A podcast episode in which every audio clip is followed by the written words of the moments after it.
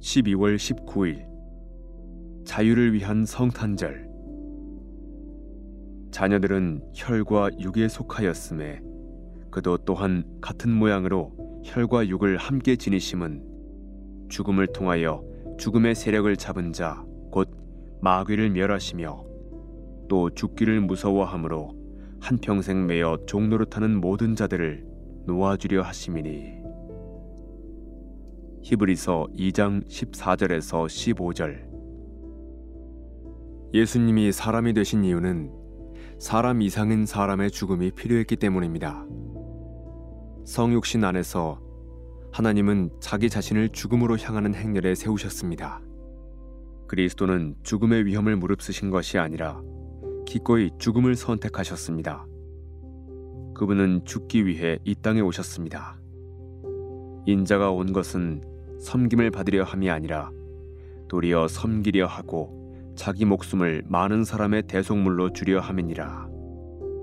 마가복음 10장 45절 사탄은 광야의 시험과 베드로의 말로 예수님을 유혹하여 십자가로 향하는 길에서 예수님을 이탈시키려 했습니다. 예수님의 십자가 죽음은 사탄 자신의 파멸을 의미했기 때문입니다.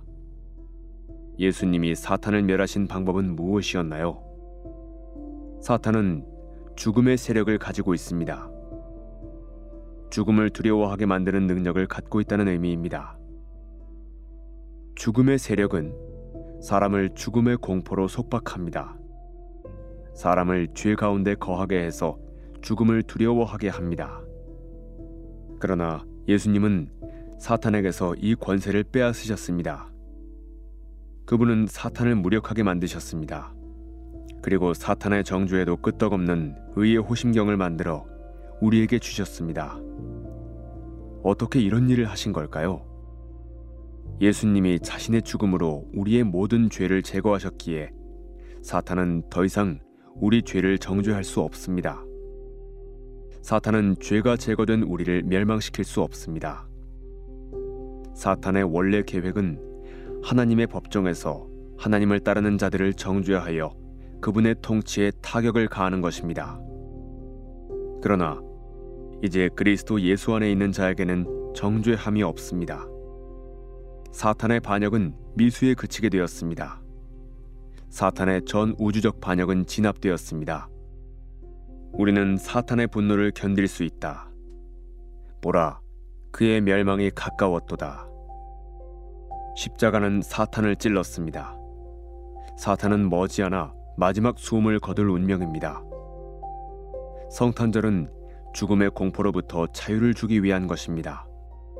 예수님은 베들레헴에서 우리의 본성을 취하셨고 예루살렘에서 우리의 죽음을 죽으셨습니다.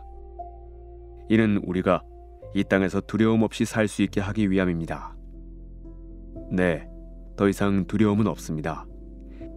우리의 기쁨을 위협하는 가장 큰 것이 해결되었다면 왜 작은 것들을 걱정하겠습니까? 저는 죽음은 두렵지 않은데 실직할까봐 두렵습니다. 라고 말할 수 있을까요? 아닙니다. 생각해 보십시오. 죽음이 더 이상 두렵지 않다면 우리는 진정 자유롭습니다.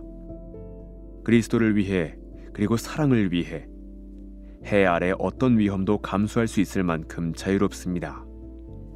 더 이상 근심에 얽매이지 않습니다.